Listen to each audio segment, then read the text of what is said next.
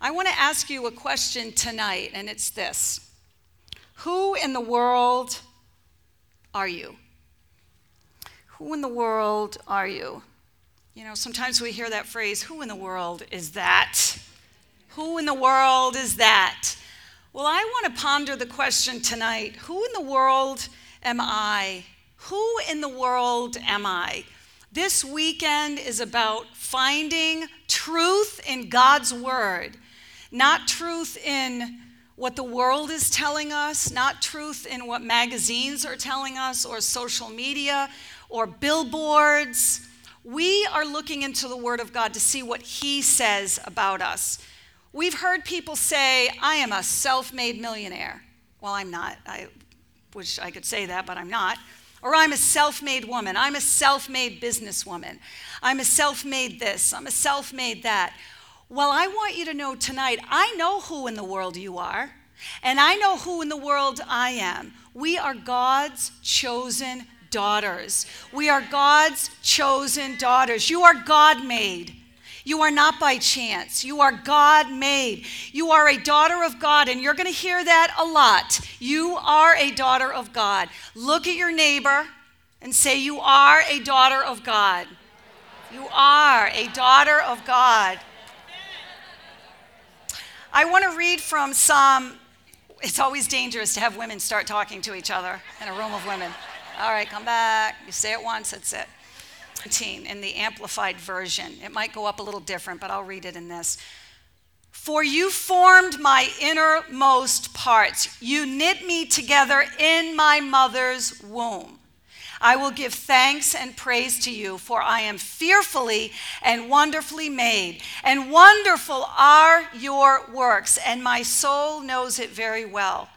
My frame was not hidden from you when I was being formed in secret and intricately and skillfully formed, as if embroidered with many colors in the depths of the earth. Your eyes have already seen my unformed substance. And in your book were written all the days that were appointed for me, when as yet there was not one of them, even taking shape how precious also are your thoughts to me, O God. How vast is the sum of them. If you only knew how much God is thinking about you all the time. There's this phrase I heard quite a while ago, and it's relating to people that think, oh, people are always talking about me. And I heard this phrase once and I found it interesting. It, it, it goes something like this If you knew how little people really are talking about you or thinking about you. But God is thinking about you right now. He sees you in this place. You are not here by chance. We had all pre registration, decided to walk in and come here tonight, even though you didn't plan it. You are here because God brought you here, and He has something to say to you. And part of what He wants to say is to remind you you are a daughter of God. So, we are going to look at three things focus on three things tonight. What does God say about me in His Word? What does God's Word say about who I am in Christ? And how do I live out who God says I am? Because whether you know Christ or not, what God says about you in His Word is the truth. It's when you come to Christ, there are promises in His Word that tells us who we are in Christ when we come to Christ. But whether you, this might be the first time you've, you've, you've darkened the doorway of a church. We're so glad you're here. Maybe you've never been to a church. These promises are for you. You were formed in your mother's womb intricately and skillfully by the Lord. I'm going to, throughout this message tonight, weave in just a little bit of my testimony here and there. I was adopted as an infant from birth, right from the hospital. So I'm going to just kind of talk about a little of that a little bit as it relates to who we are in God. Um, growing up, my parents always had a garden. We've tried to have a garden, but we have groundhogs that eat our gardening food, so we can't do that. But my parents always had gardens with corn and squash and green beans and tomatoes and cucumbers. And in that garden, it was the kids' job to harvest the vegetables. Well, I don't know about you, but I don't really enjoy that, and this is why. My mother would always say, pick up the vines and check underneath. I don't like bugs. I don't like, it's not even funny. Don't laugh. I'm serious. I don't like bugs. I don't like spiders. My daughter and I, we will scream bloody murder if there is, especially a centipede. They have five million legs. We will scream. And if there's no one in the house, we will sell the house and move. We have talked about doing that before. We don't like them. As a matter of fact, my daughter recently bought a townhouse, and last year she wasn't in it very long, and she said, There are bugs, I see bugs in this house, I'm going to sell it. so that's just to give you a little idea of how we feel about bugs. So as a child, I am deeply scarred by the fact that I had to lift those vines up and look underneath and the, the stalks of corn would be so high, and we had to go into the stalks of corn. And I don't know what was in there. There might be creatures, there might, I don't know. I don't know, but I did not like harvesting this fruit. And sometimes you pick up the vines, and not just bugs and creepy things, but rotted vegetables that fell off the vine and rotted there. That's what Jesus did for you and me. He went to the garden he went and he lifted all of our muck and all of our mire and all of the rottenness and all of the smelliness and all of the gross stuff that some of us had as part of our lives. And he got to the fruit because he created us. He created us. God's word says it is his will that all come to repentance. All all of us, our families, our friends, our neighbors, our coworkers. That's his will that we all come to repentance. So it never mattered to God what he had to dig through. He just digs through it because that's how precious we are to him. That's what he's done for you and I. And sometimes we have to just stop and remember that. We don't live in the past, but sometimes it's good to remember what we came from. And I know Jennifer this weekend is going to share some things that God did in her life and how she came to Christ. And it's good to remember and rehearse those things because it reminds us where He brought us from and where He'll keep taking us. See, because God's not done with us yet. I'm super glad about that because I'm so far from what God wants me to be. I know it. I just know it. I know He has more for me. So I'm so glad he does not give up. But he dug into that muck and the mire and the disappointment and the dirt and the scary places and the brokenness and the failures. You know, we feel like failures sometimes, but God sees through all of that. I love in Matthew 18, starting in 12, he says, If a man has a hundred sheep and one of them, just one, think about that one, one sheep, one. One of them wanders away. What will he do? Won't he leave the 99 others on the hills and go out to search for the one that is lost? Now, I don't know about you. I don't know much about sheep herding and all of that. But I do know this if I had 100 and I'm left with 99 and one was gone, I probably wouldn't go look for him. There's wolves, there's wild animals, there's all that, right? So this is such a great picture. It shows that God valued that one sheep. God values your life. That he'll leave the 99 that are nice and safe and sound, and he will go into your muck and mire and brokenness and disappointment and, and all of that stuff to find you and bring you back. And if he finds it, I tell you the truth, he will rejoice over it more than the 99 that didn't wander away. That's your value in God. Have you ever gone to a garage sale and you're hoping to find a bargain? I'm just, sometimes we'll just take drives in like Barrington or some of the like, you know, upper class towns that, you know, and um, honestly, you, you, you look at this stuff and you're like, are you kidding me? Throw it in the garbage. Why are you selling this? And it looks like it's old and, and, and collected dust and mildew and something in somebody's attic and they put it on a sheet on the ground. How inviting is that to buy? Their junk on the sheet on the ground and say, This is how much I'm asking for it. It just looks like junk. But the trained eye, not mine, I do not have a trained eye for really much valuable. Maybe your antiquers or, you know, something. You could go and you could see what looked like a dirty old broken up piece of furniture and you'll be like, $5, I'll take it. Because you know the value of that. You know you can take it and strip it and redo it and fix it and what do you need, whatever you need to do to make that valuable. That's what God does with us. See, we look at each other on the outside and we think, that person, you know what, they are so far gone, there's no way back for them. That is such a lot. Let me just say that.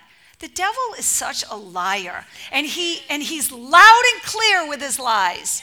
Right? We get so muddled up. I don't know if God's speaking to me or not. Is that God? Is it not? I don't know what to do. But the devil, we're like, oh yeah, we understand everything the enemy says. We've got to understand what God says. And the only way to do that, if you're part of this church, you have heard me say it a million times, I'll say it a million more times, and I say it when I go to Liberia and anywhere else. If you want to know what God thinks about you, get in the Word. Get in the Word. If you are not reading the Word, you are missing out on the truths of God for your life. It's, it's healing, it's food, it's nutrition, it's nourishment. It's hydration, the Word of God. And God does that when He sees us. He doesn't look and see a wasted, mildewy, dusty thing that should have been thrown in the garbage. He goes, Oh, yeah, I see the value in that. And He picks us up and He dusts us off and he starts changing us when we surrender to him. He starts changing us and regenerating us and moving things around, changing things in our lives. He begins to speak to us, and we begin to learn how to recognize his voice. That's what God does. He looks past what is on the outside. We all like to look nice. We like to wear makeup and earrings and dress nice all the young women in the church, when I walked in today, went, Pastor Lisa, you got the cool pants on. I was like, they noticed. Yes, thank you to my daughter who helps me dress appropriately. So we like to look nice. You know, we like to have earrings and perfume and all that. There's nothing wrong with that in and of itself unless you make that the God of your life unless every time you leave your house in the morning, you stand. I mean, I did look in the mirror. I'm not saying you don't look in the mirror. You can look in the mirror, but if you're standing there and you're just not satisfied for one hour, two hours, I got to do more. I got to do more makeup. I got to do more clothes. I got to do more this. I have to do more that. Then your identity is not in what you look like in the mirror. You're looking at the wrong mirror. There's nothing wrong with those things, but when you become obsessed with them, then it becomes an idol that you are putting before God. When you make Jesus the Lord of your life, He enables you to overcome the past, to rise above self imposed limitations. It's, let me just add that. It's not always the, the world's putting these limitations on me. Sometimes you are putting the limitations on you. You are putting those limit, limitations on you. And God wants us to see past that. He wants us to realize who we are in His eyes. If you don't walk away with anything else all weekend, just know that God looks at you and He loves you and He values you and He has a good, good, good plan for your life. And that doesn't matter of your age. This isn't just for teens, this isn't just for young adults, this is for women of all ages. You are valuable to the kingdom of God. You are valuable to your churches. You are valuable. You are gifted with gifts that someone your age, let's just say it, your age can still give to the local body. Don't ever believe the lie that I'm all washed up because I'm whatever age, such and such an age. No, we need you to teach us how to live godly lives. We need the older godly women. He, this is how much Jesus loved you. And I want you to envision this. Jesus loved you, you individually, you enough that he died for you. I have never, I don't think, loved anybody that I, enough that I would die for them. Well, maybe my kids, or maybe my husband. But I'm even talking about a love deeper than that. a love deeper than that. Not the kind of love on this level that we have with spouses and children and friends and family and parents. It's not that, it's different. Jesus was brutally, brutally murdered on a cross for you and for me. And once you see yourself in the mirror of God's word, you see someone who is being transformed day by day, not all of a sudden, but day by day in the likeness of Jesus. And that's when you will discover your true identity. Sometimes there are women that are walking with the Lord for years and years and years, and men as well. And they still have not figured out their identity because they're not in the Word. They are not getting in the Word. See, we can come into a church on Sundays, and I'm speaking to, what did we say, 55 churches represented? For 55 churches, we can all go to those churches and hear the Word preached and leave and never do a thing with what we've just heard. Or we can take that into our private lives, into our personal lives, into our jobs, into our families, and live out what we have heard from that pulpit. So, number one, what does God say about me in His Word? Now, growing up, I, I always knew I was adopted. There was never this sit down conversation where my parents said, I have something to tell you.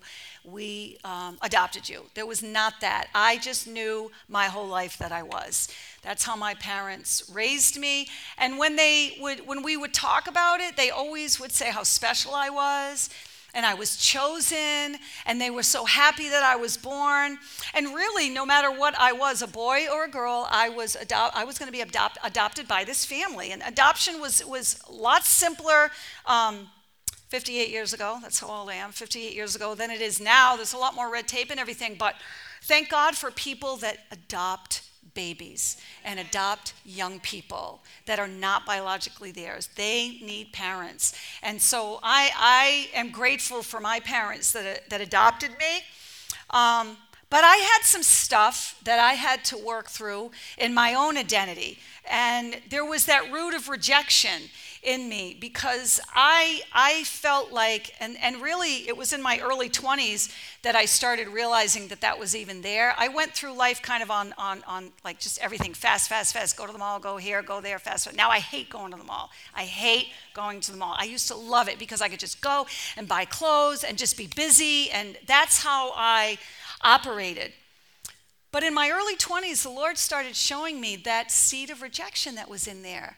And I realized I felt some bitterness because that one human person that was supposed to love me over everything else gave me away. And maybe I'm speaking to some, some people that are adopted in this room, or maybe some parents that have adopted children. It's, it's nothing that the, that the adoptive parents do wrong as much as what's already in us. And here's the thing the devil plays on that. He plays on that. And I can tell you with no hesitation and no exaggeration if Jesus Christ had not redeemed my life and saved my soul and begun that work in me that took a long time because I took a long time to let him do it, if he had not done that, I would not be standing here. I would not be anywhere probably in this vicinity at all. I don't know where I'd be. I don't even know where I'd be. But I know that I would not be here. God has redeemed my life.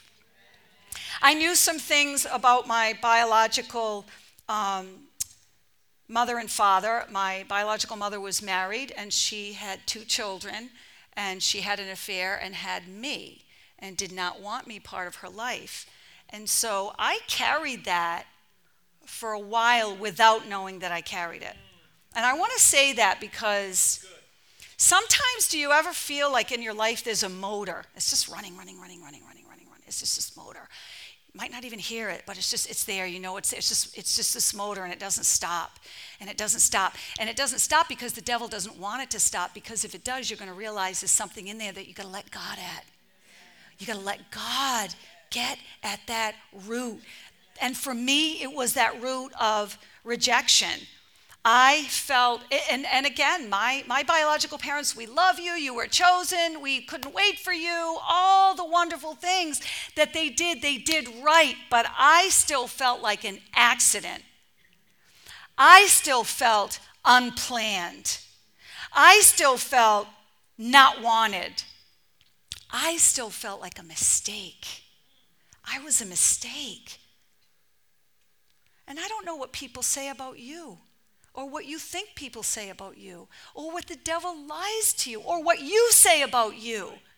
But I know what God says about me, and I know what God says about you. And I wondered for many years, I wondered, did my biological father ever know me? Did he even, even know I was, was, was conceived? Like, did she hide that? And I dealt with these questions and all this open stuff until I let God begin to heal that in my life. That sense of loneliness I carried. I felt out of place. I would walk into a room and literally feel like there's nobody in this room that wants me in this room.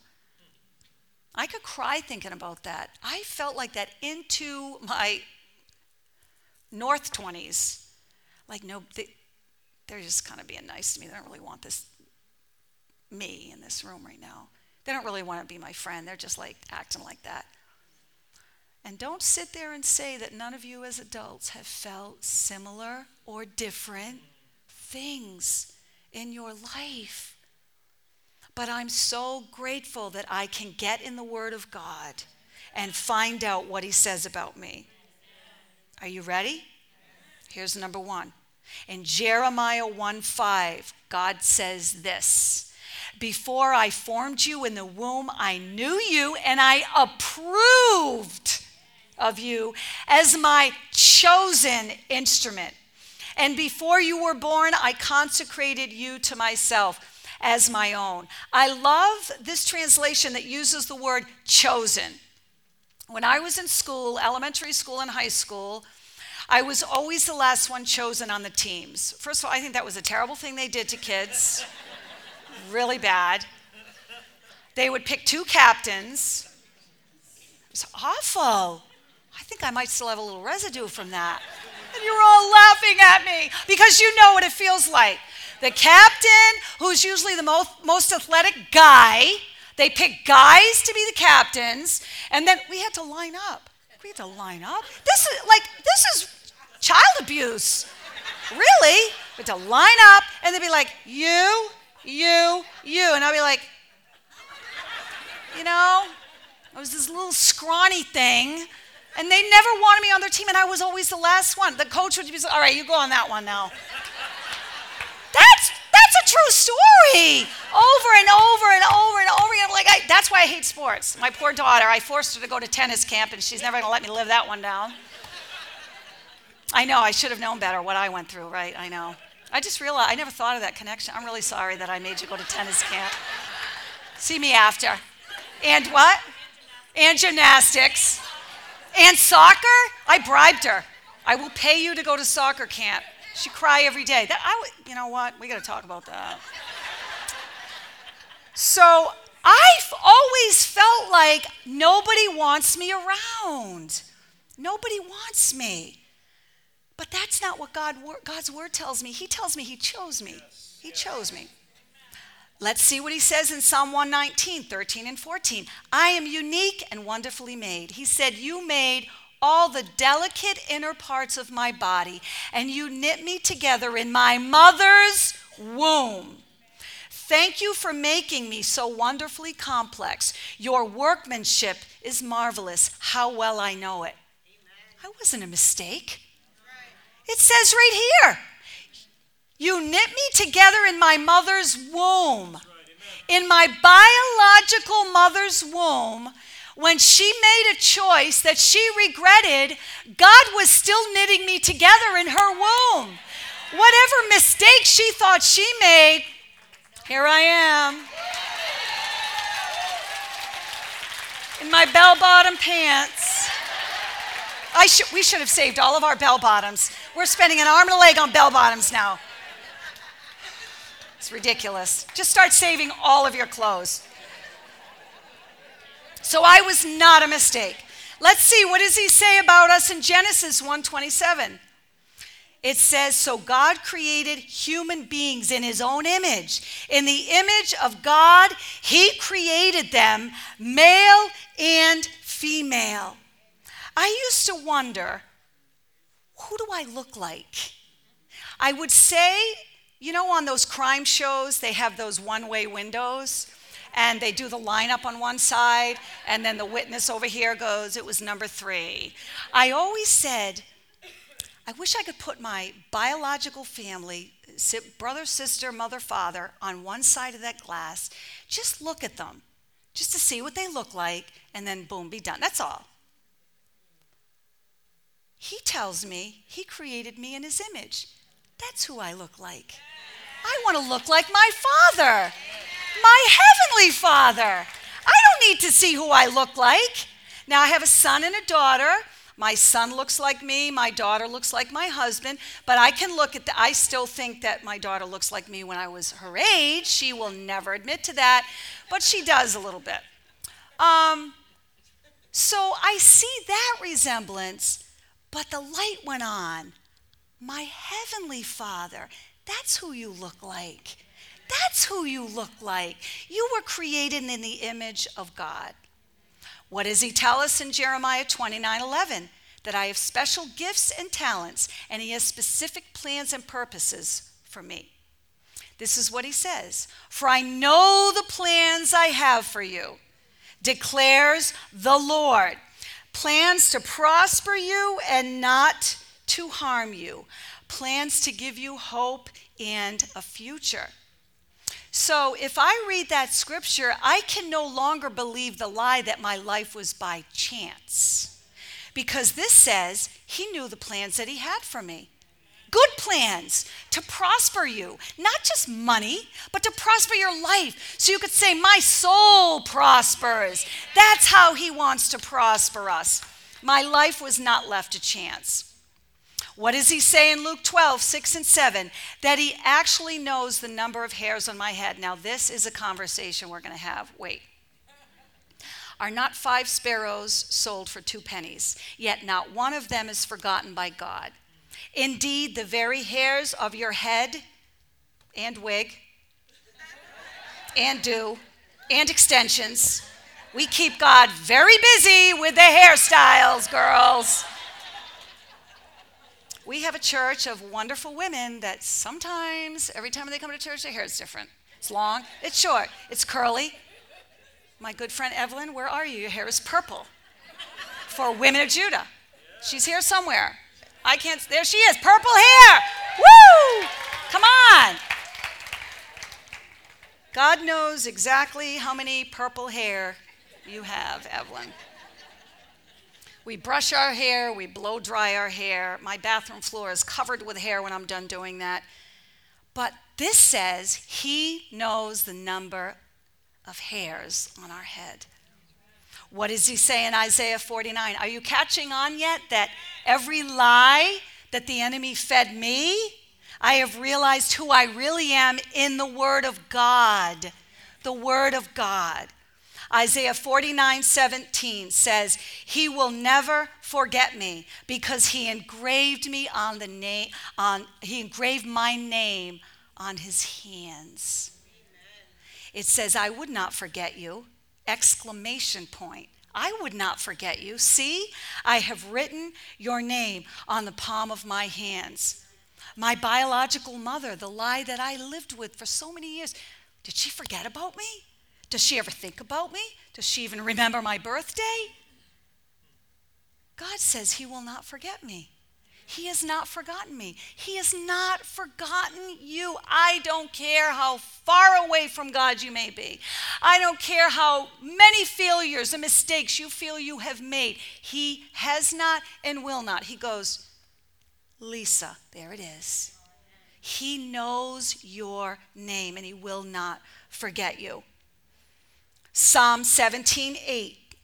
Keep me as the apple of your eye, hide me in the shadow of your wings. That tells me I'm special to God. I felt not wanted when I was given away, but this is the truth. I am special to Him, and He will shelter me in the shadow of His wings. John 1:12 He is my heavenly Father and I am his child. He says yet to all who did receive him to those who believed in his name he gave the right to become children of God. I am God's child from even before I was conceived, I belong to God as His daughter. You belong to God as His precious daughter. But what is the most precious thing that God says about me? Is this, and think about this that even though He knows me, He loves me anyway. Sometimes we get to know people and we don't love them. We might not even like them.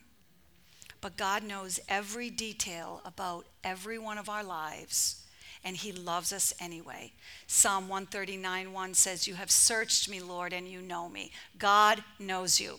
He knows where you're at. He knows your personality. He knows everything about you. He knows your likes. He knows your dislikes. He knows your insecurities. He knows your strengths. He knows your gifts. He knows your talents.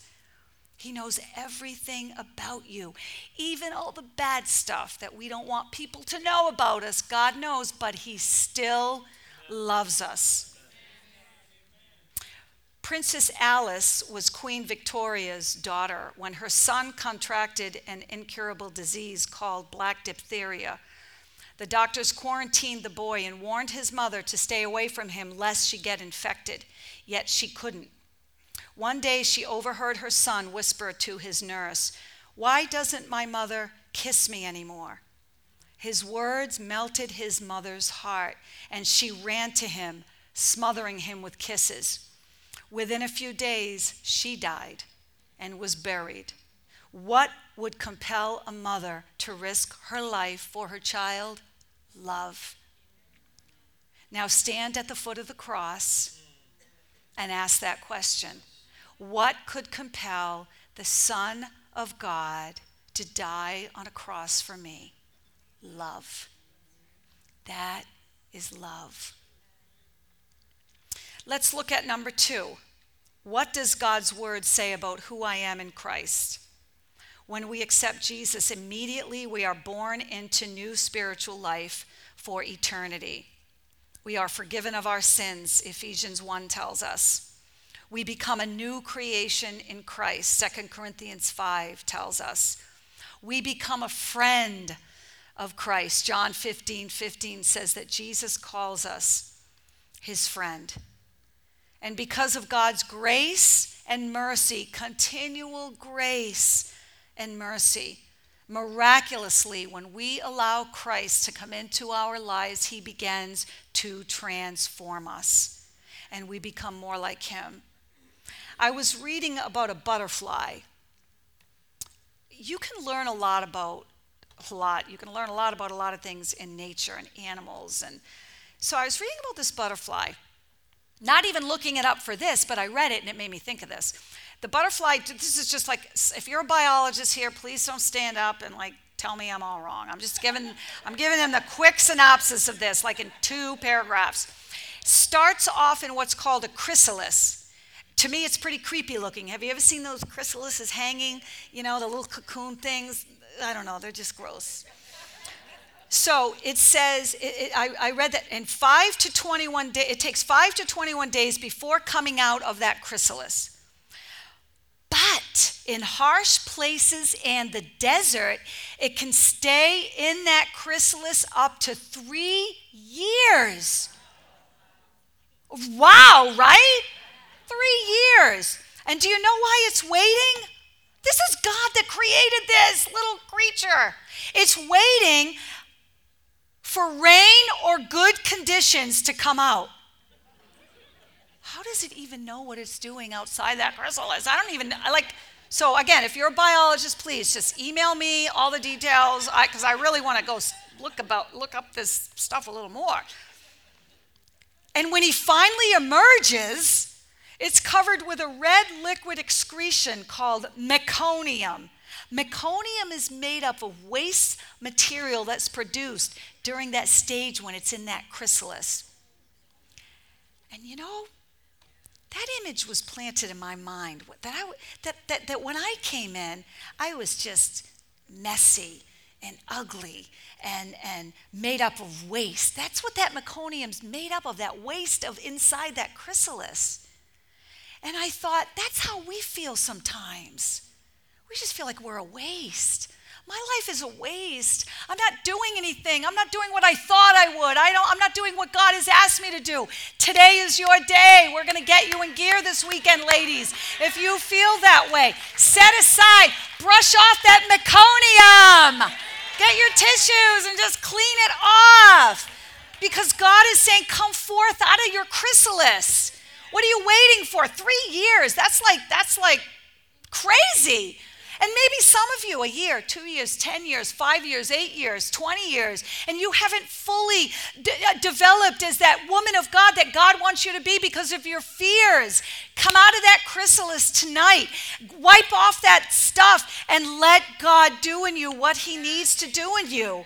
That was the image I had. Messy. I wasn't wanted. I wasn't loved. I wasn't anticipated. All that. And God said, Oh, yeah, you were.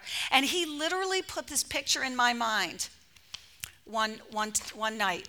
I was about 29 years old. And he put this picture of my, of my, it was like watching a TV set. And here's Jesus, and here's the delivery room. And I came out of the biological mother. And you know how usually the doctor takes them and pats them, make sure they cry and breathe and all that? Well, Jesus took me. There was no doctor in this vision that he showed me. Jesus took me, and he immediately handed me to my adoptive parents.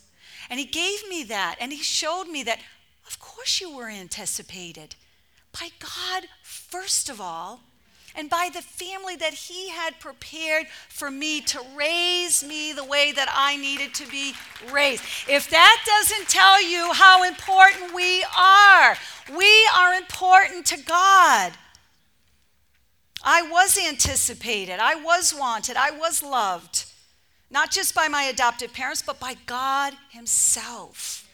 And He knew the plans that He had for me. Number three, quick, number three, quickly, how do we live out who God says I am? 1 Peter 4:10 says, God has given each of you a gift. Yes, you. You, you, you, you. All of you, he has given you gifts. Well, I think he forgot me. No, he didn't. Ask him what it is. Go to your leadership in your church and say, I need help to discover what my gifts are. You have gifts. God has given each of you a gift from his great variety. Use them well to serve one another. It would take me several years from um, being raised and accepting the Lord in my life, and even going to Bible college before I fully surrendered to the Lord. I graduated Bible college and I felt like I, I didn't have the direction that I, that I had waited for. You know, sometimes when you graduate from Bible college, there's this great anticipation that God is just going to say, go to wherever. We used to, you know, we used to hear people say, you know, God will say, go to Africa. That was all we would. Like that was the continent to get to when we were in Bible college. Africa. If you get to Africa, you have made it. I finally gotten there. Took me a long time, but I've gotten there, and I can't wait to go back. But it took me it took me more years than I like to admit. I began to wander away from God and get involved in in some things that I felt would be more fulfilling than than God. And I found out that they weren't.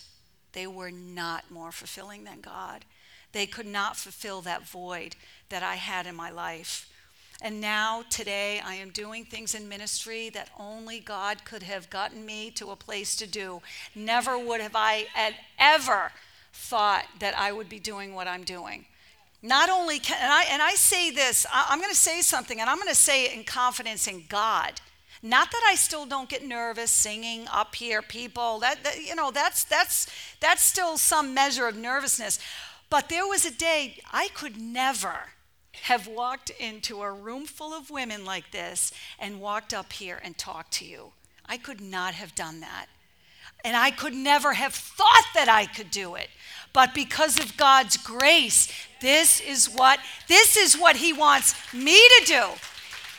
There are things that He wants you to do, that you know what your gifts are, but you automatically think, I could never do those things. Get in the Word, girls.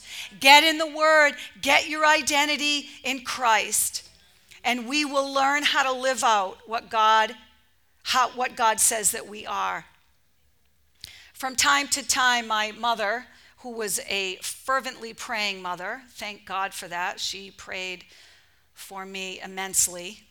From time to time growing up, she would remind me what my name meant, which means it's, it's derived from Elizabeth, which means God's promise, devoted to God or consecrated to God.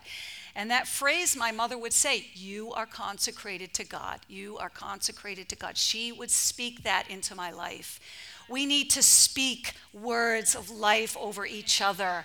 We need to speak words of life over our families, even our coworkers. Speak life. Don't go to the water fountain and talk about everybody behind their back. If you're going to go talk about people, speak life about people. We need to speak life. And she she did speak life over me. And eventually I was awakened to that fact that God had set me apart. God did have some things for me to do. I'm a wife, I'm a mother, I'm a nana. I love being a nana. Oh my word, I cannot tell you I love being a nana. And my husband loves being a baba, or nana and baba. Wonderful callings and blessings. And in ministry, in ministry, because of what God has tasked me to do. Philippians 4:13 says I can do all things through Christ. All things because he will give me the strength and opportunities to fulfill his purpose. And that's what God wants for all of us in this room today. All of you watching on live stream, this is what God has for all of you. We are in search of things. We're always on the search searching here, searching there, searching for success. When God is telling us in his word, Ephesians 6:10, he tells us we have God's power, the same power that brought Jesus out of that grave. I love that song. Get up, get up, get up. Get up out of that grave. Sometimes we need to say it. Matter of fact, go, go home and maybe stand in front of the mirror and tell yourself, get up, get up, get up, get up out of that grave. Get up out of that grave. Hell lost another one. Uh huh. Hell lost another one. What a great, what a great song. That should cause us all to rejoice in God. Hell lost another one. I am free. I am free. Devil, you're a liar. I am free. I am free. I am free. It's his power that we need, not more beauty, not more talent, not more money, not more Botox, not more facelifts, not more clothes, not more makeup, not more vacations, not more accolades, or not more of whatever the devil is telling you you need more of. Whatever the devil's trying to sell you, if it's from the devil, you don't need it. It is not good for you. We need more of Jesus and his power. Tara, if you, if you guys want to come back, and we're going to dismiss in a minute, but we're going to have some time around these altars tonight. The world and social media and advertisements are pushing us all to more of everything that's superficial. We need a God who is supernatural. Supernatural. There is no doubt that we live in an evil, fallen world. People are suffering. People are suffering. We saw this video of Rescue One in these different countries Philippines, India, Mexico. People are suffering. We live in a fallen, broken world where men are doing evil things to each other. That's why we need a God who is supernatural. That's why we need the power of God in our lives. That is what we need. My identity, your identity, it's in Christ. And with God's help, we are going to become more and more and more like Him. You belong to God. You were fearfully and you were wonderfully made. Our tongue has thousands of little taste buds. And I was trying to get a straight answer, but this, this, these are the different these are the different numbers I heard for how many taste buds that we have on this tongue. Two to 4,000, 10,000, two to 8,000, or five to 10,000. But the point is this however many thousand taste buds we have on our tongue, God created every one of them for a reason. Our intestinal system has 20 million little mouths capable of digesting almost anything, even puff puffs. One of my favorite food, is Puff Puffs. Our cooling system, which we needed in Liberia when the electricity went off.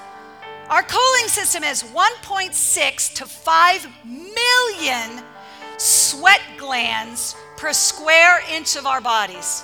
Only God could, he, we are skillfully and intricately made. We were created with a network of 95 to 100 billion nerve cells or neurons, the branches of which send and interpret messages and formulate our response to the messages. That's a creative God. No one has your voice pattern. No one has your DNA. No one has your fingerprints. When you were born, God, didn't say, Great, what am I going to do with this one? No way. He created you with your own DNA. He created us in His image. He created us to worship Him and praise Him. That's why we're created, and everything we do should worship God. How we live should worship God. How we speak should worship God. Our thoughts should worship God. Our mouths should worship God, not just in singing, not just in dancing, not just in church, but our whole lives should worship God.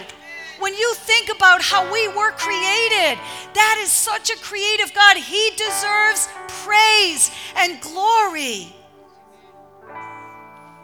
I want to read Psalm 139, 13 to 17 again. I'm going to ask you to stand. I want to read this scripture again. I know what you're going to sing, yes. Perfect song. And I want you, if you feel that you just need to have some time with the Lord and you need to have your identity in Christ reminded to you or renewed in you, something that we've talked about, the dance, the Word of God, a scripture that has touched your heart and reminded you, yeah, I need a reminder of my identity in God's eyes. Because at the end of the day, God is all that matters. God is the one that matters. We love our families. We love our spouses if we have them. We love our children. We love our neighbors. We love people. But the one opinion that matters more than what anybody else thinks is what God thinks of us. Psalm 139 For you formed me, my innermost parts. You knit me together in my mother's womb. I will give thanks and praise to you, God, for I am fearfully and wonderfully made. Wonderful are your works. We are his works. And my soul knows it very well. My frame was not hidden from you. You are not a mistake. You are not by chance. Your frame was not hidden from God. He says, when I was, be, he says in this, in this psalm, when I was being formed in secret and intricately and skillfully, I just love those two words, formed. And this translation says, as if embroidered with many colors. Maybe some of you in here embroider or you knit or you do things that involve different colors, tapestry. In the depths of the earth, your eyes have seen my unformed substance. And in your book were all written the days that were appointed for me. That includes right today, right now before you were formed in your mother's womb, He knew you would be at this conference today, hearing this message. He knew it. When as yet there was not one of them, even taking shape, we weren't even a thought. I wasn't even a thought in my biological mother's life or mind. I wasn't part of her plan. But somehow I was part of God's before I was even taking shape. How precious also are your thoughts to me, O God. How vast is the sum of them. Your thoughts toward us, God, we can never count. we can never measure, we can never even imagine. That's how vast your thoughts toward us are. And Lord, we pray right now in your presence, you are here. Your Holy Spirit is speaking right now to your daughters. Your Spirit is speaking, your Spirit is drawing these women to you. I ask that you would open their ears to hear,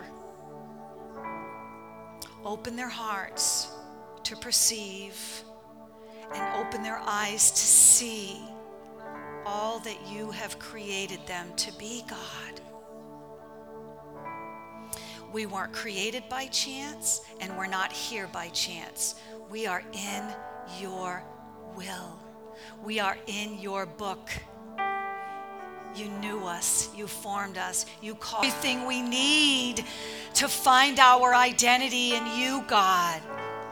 And I pray for every woman in this room, from the youngest to the oldest, that you would reveal your wonderful, perfect love for them right now, God, in your presence, they would experience the supernatural love of God, the love of God. The love of God. We need our hearts to understand what that cost you, God. You sent your son to die for us. And if it was just one of us on this planet, you would have sent him to die for me, for one of us. So, God, tonight, we pray for your Holy Spirit to do the work that you need to do right now, tonight, Lord. We're not looking to tomorrow yet. We're not looking to what happened yesterday. We're looking to right now in your presence. That you would do what you want to do in us tonight, God, all of us. Some of these women have been working so hard for weeks to get ready for this conference, they need to receive from you tonight. This worship team needs to receive from you tonight. The men that have been here helping, that are still in the back helping, they need to receive from you tonight, Lord. I'm just going to ask you to come forward. If you just want to come spend some time with God, you can kneel at this altar. There's nothing magical about kneeling, and there's nothing magical about an altar. It's a place of surrender. It's a place that you can say, okay, God, I'm just going to surrender. You come and we're going to worship and we're going to sing. I'm going to pray a prayer of closing. If you need to leave, we certainly understand. Maybe you need to get home to your children. Whatever you need to do, if you need to leave, we love you. We'll see you back tomorrow. We'll pray for you. But if you can stay, even just a little bit of time, let God continue to do what He's already started when you walk through those doors today. Lord, we thank you for your presence tonight. We thank you for the songs we have sung and the worship music we have played and sung to you, our Father, our Father who loves us, our Father who created us. And we pray, God, as, as those that can stay come and those that need to leave, leave, God, that your hand would go with them your presence would go with them. You would bring them back tomorrow, refreshed and rested, to hear the next chapter of what you want to speak to them this weekend. We thank you, Lord, for your grace. Thank you for bringing us. Thank you for speaking to us. In Jesus' name, amen. You're just free to come and worship. If you want to have conversations, we just ask that you take it in the foyer. Let's just have a place of worship and praise in here for a little bit. God bless you. Jireh, you are enough. Jireh,